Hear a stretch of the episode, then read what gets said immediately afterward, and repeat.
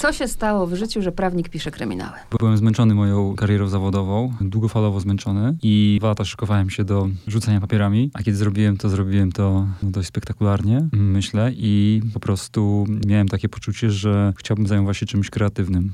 Trenowałem trochę w postaci y, malowania obrazów olejnych, natomiast gdzieś tam z tyłu głowy miałem pisanie, ale kiedy rzuciłem pracę, nie miałem jeszcze klarownej wizji, co będę robił, po prostu miałem potrzebę odpocząć. Natomiast dosyć szybko zacząłem pisać książki. Y, właściwie jeszcze tego samego miesiąca. Tak napisałem swoją pierwszą książkę. A dlaczego kryminały? Bo kryminały się pisze najłatwiej? Na początku nie pisałem kryminałów, tylko mm, można powiedzieć literaturę obyczajową z takim lekkim wątkiem kryminalnym. Na pewno kryminały pisze się łatwiej, ale i trudniej. W sensie takim łatwiej y, dla pisarza czy autora, który jeszcze nie ma dużo doświadczenia, bo napisanie interesującej powieści, powiedzmy obyczajowej, jest bardzo skomplikowane. Wydaje mi się, że taka powieść powinna narosnąć pewnym czasem, żeby nabrać głębi. Natomiast y, kryminał jest bardziej schematycznym gatunkiem, którego akcje determinują kolejne zwroty akcji, kolejne trupy, więc dla początkującego autora z pewnością jest to odrobinę łatwiejsze, chociaż w wykonaniu y, no, jest to też y, bardzo trudne zadanie, ponieważ trzeba ułożyć bardzo atrakcyjną fabułę, bo fabuła w kryminale to jest myślę, że co najmniej 80% wartości. Nie wiem, czy mam rację, czy nie, ale kojarzy mi się przynajmniej prawo ze ścisłym umysłem jednak, wbrew pozorom. Prawo rzeczywiście jest nauką bardziej ścisłą niż humanistyczną, natomiast y, wydaje mi się, że pewne logiczne myślenie nie szkodzi powieściom. Może właśnie w taki sam sposób, jak i prawo łączy nauki ścisłe i logikę i pewien humanizm, w taki sam sposób y, kryminały to łączą, czyli y, te dosyć zawiłe konstrukcje, powiedzmy fabularne, no ale również pewien taki rys literacki, taki czysto literacki, czyli postaci, jeśli chodzi o charakterystykę bohaterów, czy jeśli chodzi o wzorowanie świata rzeczywistego, czy zmysłów, to już jest, to już jest taka literackość. Dom bez klamek, debiut w zeszłym roku. Roztopy, już druga książka i już mamy 2019. Idzie pan jak burza. Znaczy musimy uwzględnić to, że ponieważ no, zrezygnowałem z mojej takiej pracy, kariery bardziej konwencjonalnej, to jest to jedyne zajęcie, które robię obecnie, którym się zajmuję. Niuansem jest to, że ja wstaję bardzo wcześnie, o 5-6 rano, tak się budzę. Więc y, nie jeżdżąc do pracy, to jest tak naprawdę 10-12 godzin dziennie, które mogę wykorzystać na pracę. De facto mniej, bo muszę kończyć pracę wcześniej, żeby móc zasnąć. Ale to jest y, kilkanaście godzin dziennie, więc y, tak naprawdę myślę, że moje tempo nie jest jakieś oszałamiające. Poza tym gdzieś tam przez te wszystkie lata, kiedy nie pisałem, można powiedzieć, zbierałem pewne historie w sobie.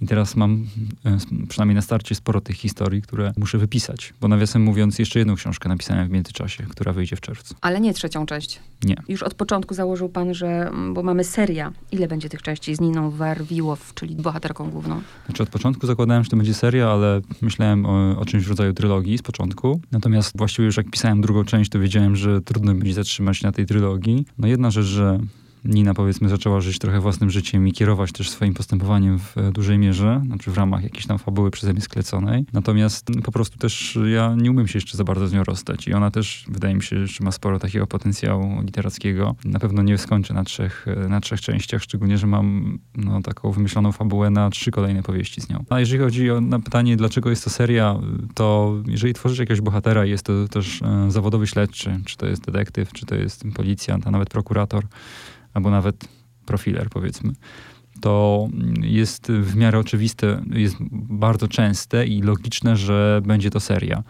Bo to jest w tym momencie profesja tego bohatera, więc wiadomo, że on będzie miał dalej do czynienia z różnymi zagadkami, z różnymi zbrodniami.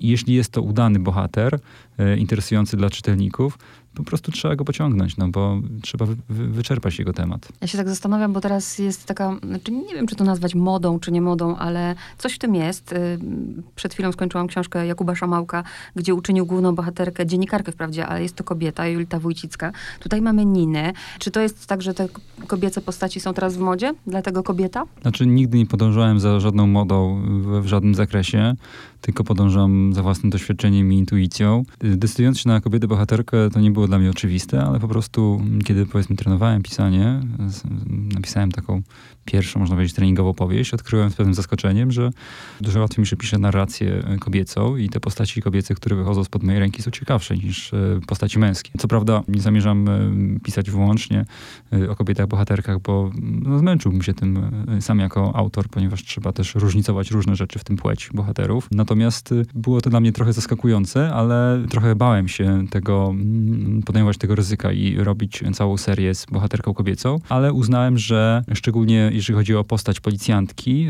to będzie najciekawsze rozwiązanie, bo też postaci policyjne męskie są bardzo silnie zeschematyzowane moim zdaniem i właściwie trudno jest wymyślić coś, co byłoby oryginalne dla tej postaci. Właściwie zawsze ten śledczy jest alkoholikiem, albo narkomanem, albo brutalem, albo wszystko naraz. Natomiast kobietę można tutaj, tutaj dużo ciekawiej przedstawić, bo ona przede wszystkim od początku ma trochę podgórkę w postaci funkcjonowania w silnie szowinistycznym środowisku i to już jest taki, można być fajny, nośny konflikt, który można, można przekazać i właściwie nie trzeba aż tak bardzo podkręcać tej postaci później w postaci, jeżeli chodzi o jakąś tendencję do alkoholu czy innych używek. Ona sama w sobie już, już ma trudno, już jest złożoną postacią. Poza tym też e, wydaje mi się, że też można uwikłać kobietę bohaterkę w takie ciekawsze relacje, bardziej nieoczywiste. Rozmawia pan z osobą, która przez 4 lata w swoim życiu pracowała w policji jako pracownik cywilny i dlatego jak trochę się uśmiechałam, bo doskonale z bliska widziałam, jaką pozycję mają kobiety policjantki. I to raczej nie są pozycje, nie wiem, właśnie bycia śledczą na przykład. To są, nie wiem, prewencja, zawsze gdzieś tam z obstawą męską. I sobie pomyślałam, że tutaj fajnie, bardzo fajnie, bo daje pan tutaj władzę kobiecie, której w policji, w tym świecie policyjnym, no niestety jednak kobieta, policjantka jest zawsze niżej od, od mężczyzny, zawsze. Myślę, że mogę to powiedzieć czytelnikowi, aczkolwiek zachęcam oczywiście, żebyście czytali od początku, ale spokojnie można przeczytać drugi tom, nie czytając pierwszego, bo załatwia pan jednym zdaniem właściwie całą przeszłość, tę, która jest tutaj w tej pierwszej książce a propos Niny. Rzeczywiście warto przeczytać tę pierwszą część, bo dowiadujemy się bardzo dużo o niej, o ojcu, o relacjach, ale w drugiej części jakby ogrywa pan to zawsze jednym zdaniem, że jesteśmy w stanie wywnioskować, że ma dziecko z mężczyzną, z którym już nie jest w związku, że jej ojciec też był y, milicjantem. Tak, można czytać oddzielnie każdy dom i szczerze mówiąc jestem zwolennikiem, y, znaczy to jest, y, można powiedzieć, przeze mnie zaprojektowane w ten sposób, ponieważ y, wydaje mi się, że nie, nie, jestem do końca zwolennikiem takich ściśle związanych, powiedzmy, części cyklu. Chodzi o to, żeby każda historia broniła się niezależnie, żeby jej wartość literacka czy jej atrakcyjność nie była uzależniona od, y, od, całego, od całego cyklu.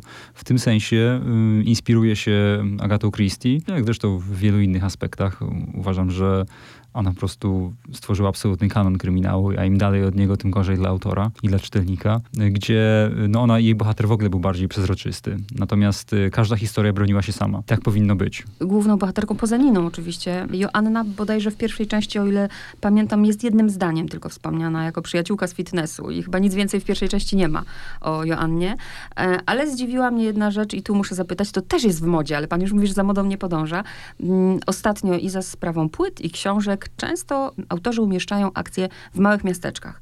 I tu z Warszawy przenosimy się do Gorlic. Dlaczego Gorlice? To mnie ciekawi też. Mamy 2018 rok, tak? I przywołując jeszcze raz Agaty Christie, która pisała 100 lat temu i połowa jej powieści rozgrywała się w St. Mary Mead, czyli no fikcyjnej małej miejscowości. Więc jeżeli mówimy o modzie, to mówimy o modzie, która trwa 100 lat. No tak. Wszystko jest kwestią tego, e, co czytamy, bo wszystko już właściwie zostało powiedziane w kryminale, bo zostało napisanych pewnie kilkaset tysięcy książek z tego gatunku. Natomiast dobrze jest przede wszystkim no, wymyślać, e, wymyślać swoje pomysły i podążać za własną intuicją, chociaż te pomysły mogą się, mogą się zdarzać jednemu autorowi podobne i drugiemu. W moim przypadku to była potrzeba, żeby trochę zmienić scenerię, ponieważ pierwszą opowieść umieściłem w typowo miejskiej scenerii Pragi Północ i czułem, że będzie dobrze i dla, dla mnie i dla bohaterki, jeżeli druga część będzie rozgrywać się w plenerze.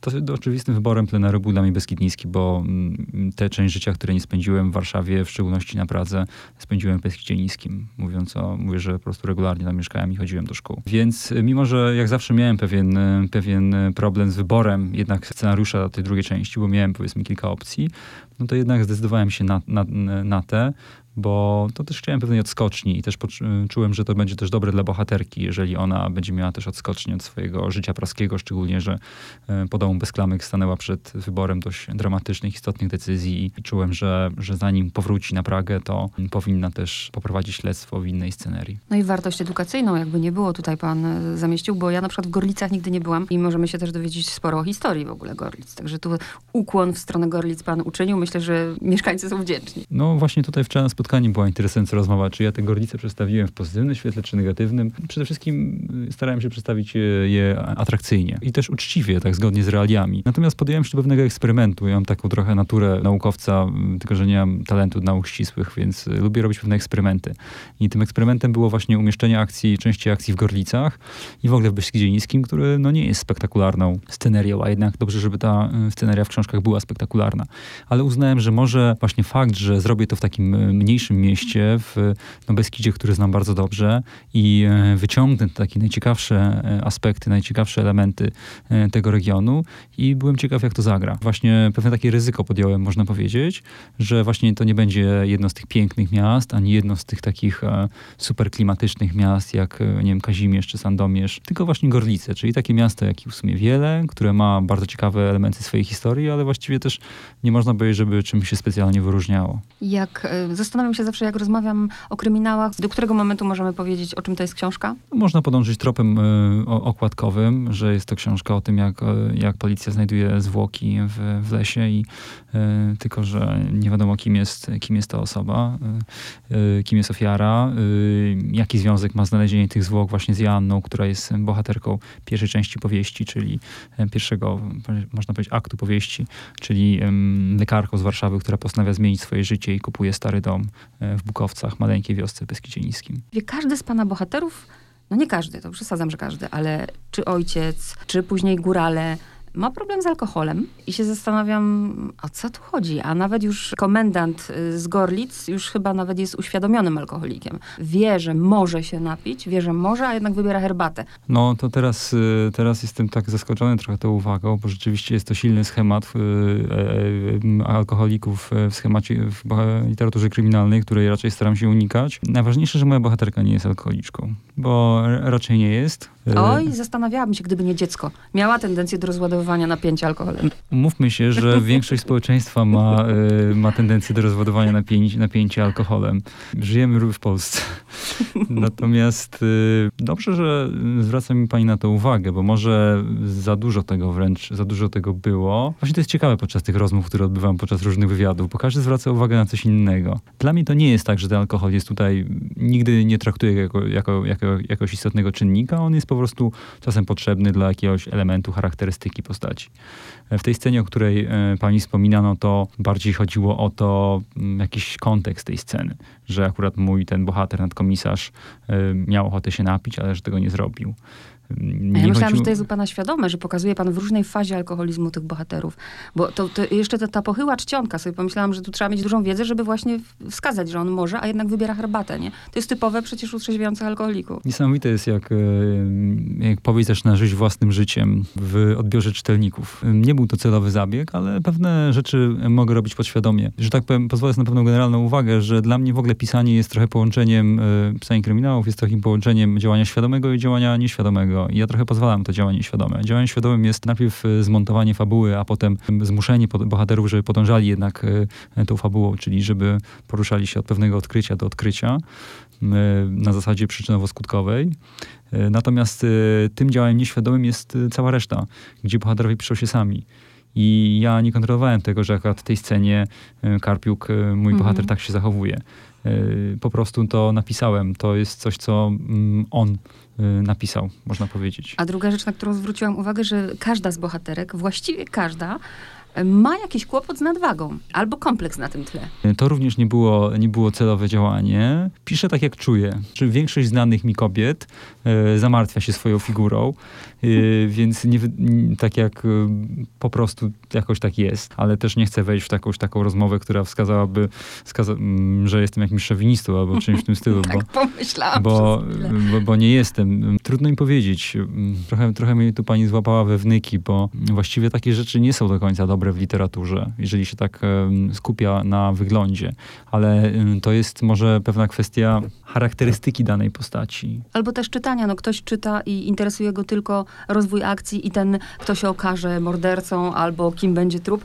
Ja czytam mm, właściwie na każdym poziomie różne rzeczy gdzieś wyłapuję. bardzo różne czasem. Nie wiem, może, może to też jest złe u mnie, że jakby samo to, kto się okaże kim, nie jest aż tak ważne, jak po drodze ta na przykład problematyka. Też mi się bardzo podobało to. Podejrzewam, że dużo, dużo, dużo musiał pan się naczytać, przygotować.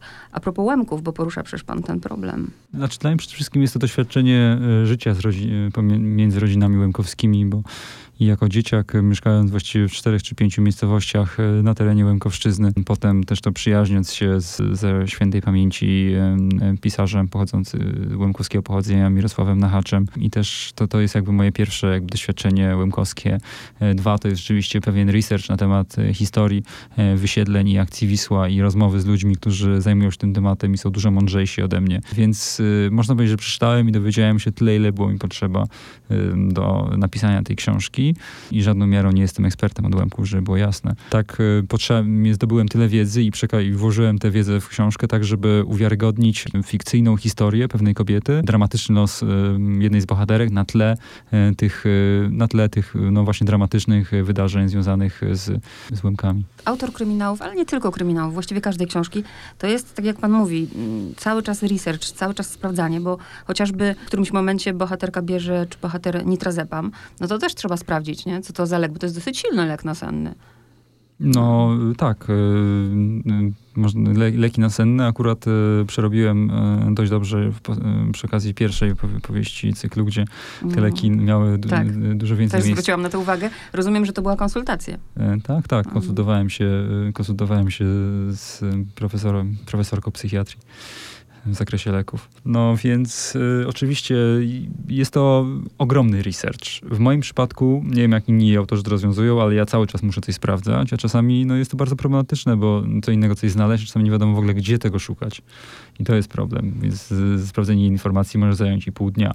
Ten research jest y, z bardzo różnych dziedzin. No, właśnie czasami jest to taki research historyczny, czasami jest to właśnie research taki tematyczny, medyczny często. Medyczne sprawy często występują w obu książkach więc cały czas gadam z jakimiś lekarzami. Mam tego farta, że mój ojciec jest lekarzem, mm, jest kardiologiem, ale ma dosyć szeroką wiedzę. Ale cały czas y, przy okazji roztopów to jeszcze gadałem z, też dermatologiem, z, z tak. dermatologiem, bardziej z ortopedą. I myślę, że z psychiatrą akurat nie, w poprzedniej części, więc to jest jedna rzecz. Kwestie medyczne. Kwestie prawne to akurat y, mogę zostawić sobie, przynajmniej w dużej mierze, ale nie całej mierze, bo pewne kwestie notarialne musiałem y, konsultować z znajomą notariuszką, bo nie miałem takiej wiedzy. No i oczywiście pewne kwestie, sprawy policyjne. No tutaj, tutaj akurat właściwie ten research, ten, ten, ta ekspertyza y, pojawiła się później, bo e, Dom bez klamek napisałem, napisałem na podstawie własnego researchu, ale obecnie mam panią ekspertkę policyjną, z którą się konsultuję i pisząc roztopy wiele razy, wiele, wiele rozmów z nią odbyłem. No i teraz przejdę do tego, o czym zawsze rozmawiam z autorami. Właściwie już troszeczkę o tym rozmawialiśmy. Sam pan powiedział, że to jest y, rzadko spotykane, żeby sobie właśnie narzucać reżim. Czyli wstaje pan rano i tyle i tyle słów muszę napisać. Znaczy, moim zdaniem to jest bardzo często spotykane. Tak? Może autorzy o tym nie mówią, ale y, znaczy najbardziej y, znanym przypadkiem jest y, Remigiusz Mróz, który pisze 10 stron dziennie, że tak powiem, no, no matter what. Natomiast też, jeżeli chodzi o pisarzy, no z takiej, można powiedzieć, innej, innej półki, Knausgard też, też pisze 5 stron dziennie. I myślę, że takich pisarzy znalazłoby się bardzo wiele. Dlatego, że naprawdę trudno jest wstać rano i i po prostu zacząć pisać. Jedno to jest to, co sprzedają filmy, jakieś książki, pewną romantyczną wizję autora. Natomiast w moim przypadku, no, to jest, są te momenty rzeczywiście, kiedy idzie ci świetnie i kiedy czujesz, że każde zdanie jest naprawdę fajne, chociaż tak trzeba będzie poprawić potem 100 razy, ale ta powiedzmy tak zwana wena następuje wtedy, kiedy człowiek jednak zmusi się do tego, żeby usiąść na tyłku i zacząć klepać w tę klawiaturę. I kiedy nie ma tego szefa, kiedy efekt pracy jest bardzo odległy, y, to nie jest łatwe zadanie, żeby tak y, po prostu usiąść i pisać. Wydaje mi się, że każdy człowiek z natury jest trochę leniwy. Na pewno ja jestem trochę, ja jestem dość leniwy z natury i, i zdaję sobie z tego sprawę. Więc, y, więc y, absolutnie reżim w moim przypadku jest skazany. Gubię się wtedy, kiedy nie mam tego reżimu. To znaczy, że na przykład teraz pracuję nad planem kolejnej powieści i idzie mi jak po grudzie, bo cały czas przerywam, cały czas się dekoncentruję. Natomiast wtedy, kiedy zacznę ją pisać i będę wiedział, że piszę 10, 10 stron dziennie, to y, mam nadzieję wyląduję w transie, w jakim już wielokrotnie y, się znajdowałem, czyli no tak, że nic innego mnie nie obchodziło, tylko te, to pisanie. A ten proces jeszcze, y, jak to wygląda? Mm, tworzy pan, załóżmy, tych 10 stron dziennie, czy tam ileś godzin pracuje. Czego pan najbardziej w tym nie lubi? Później tej korekty? Najfajniej się pisze, płynie, a później czego w tym procesie pisania pan nie lubi? Może co dla, jest dla mnie e, dużym problemem, to jest podejmowanie decyzji fabularnych, bo zawsze mam ileś opcji muszę podjąć decyzję i no to jest tak, że jestem początkującym autorem e, i no nie mogę sobie pozwolić na, że tak powiem, porażkę, no bo czytelnicy odwrócą się ode mnie. To jest jasne. Właściwie żaden autor nie może sobie pozwolić, ale nawet taki uznany autor myślę, że może mieć jedną, dwie wtopy max po prostu, bo ludzie przestaną go czytać. Ja sam jako czytelnik przestaję czytać. Więc te decyzje fabularne, ich pewna waga to mnie, to mnie niepokoi, czyli wybór samego tematu książki, potem e, praca nad fabułą i to jest coś, co zawsze przysparza mi dużo nerwów, że odrzucam pewne opcje, a decyduję się na inne. Sama praca nigdy nie stanowiła dla mnie problemu, chociaż czasami mi się trudno do niej zmobilizować, natomiast korekta i redakcja, wiadomo, że mm, poprawianie historii już napisanej nie jest jakieś super przyjemne, ale trzeba mieć świadomość tego, że książka, myślę, że żadna książka przed redakcją nie nadaje się do wydania bo tę książkę naprawdę trzeba sprawdzić wielokrotnie, przeczytać wielokrotnie i wielokrotnie zredagować, więc trzeba mieć świadomość, że y, może ja napisałem książkę, no ale ona jeszcze nie jest do, nie nadaje się do, do czytania tak naprawdę. W sensie wiadomo, że okay, można ją przeczytać, można mieć z tego przyjemność, ale jest tyle rzeczy, które na, należy poprawić, że y, to jeszcze nie jest koniec procesu. Więc trzeba po prostu się z tym pogodzić, że y, to jeszcze nie jest koniec procesu, nie? I też ciekawi mnie ta główna bohaterka.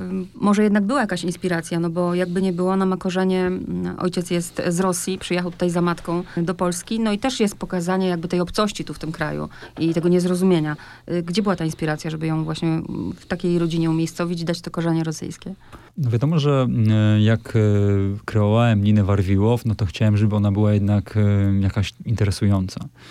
Bo to nie jest tak, że mm, bohater, e, bohater serii nie powinien być banalny. Powinien mieć pewne cechy wyróżniające go z tłumu. Od bardzo dawna interesowałem się Rosją w taki sposób, że przykład chodziłem na świetne zajęcia e, na uniwersytecie, gdzie czytaliśmy e, literaturę rosyjską, te wszystkich tych klasyków, Dostojewskiego, Lermontowa, Tolstoja, Buchłakowa i potem omawialiśmy. I to były naprawdę świetne zajęcia.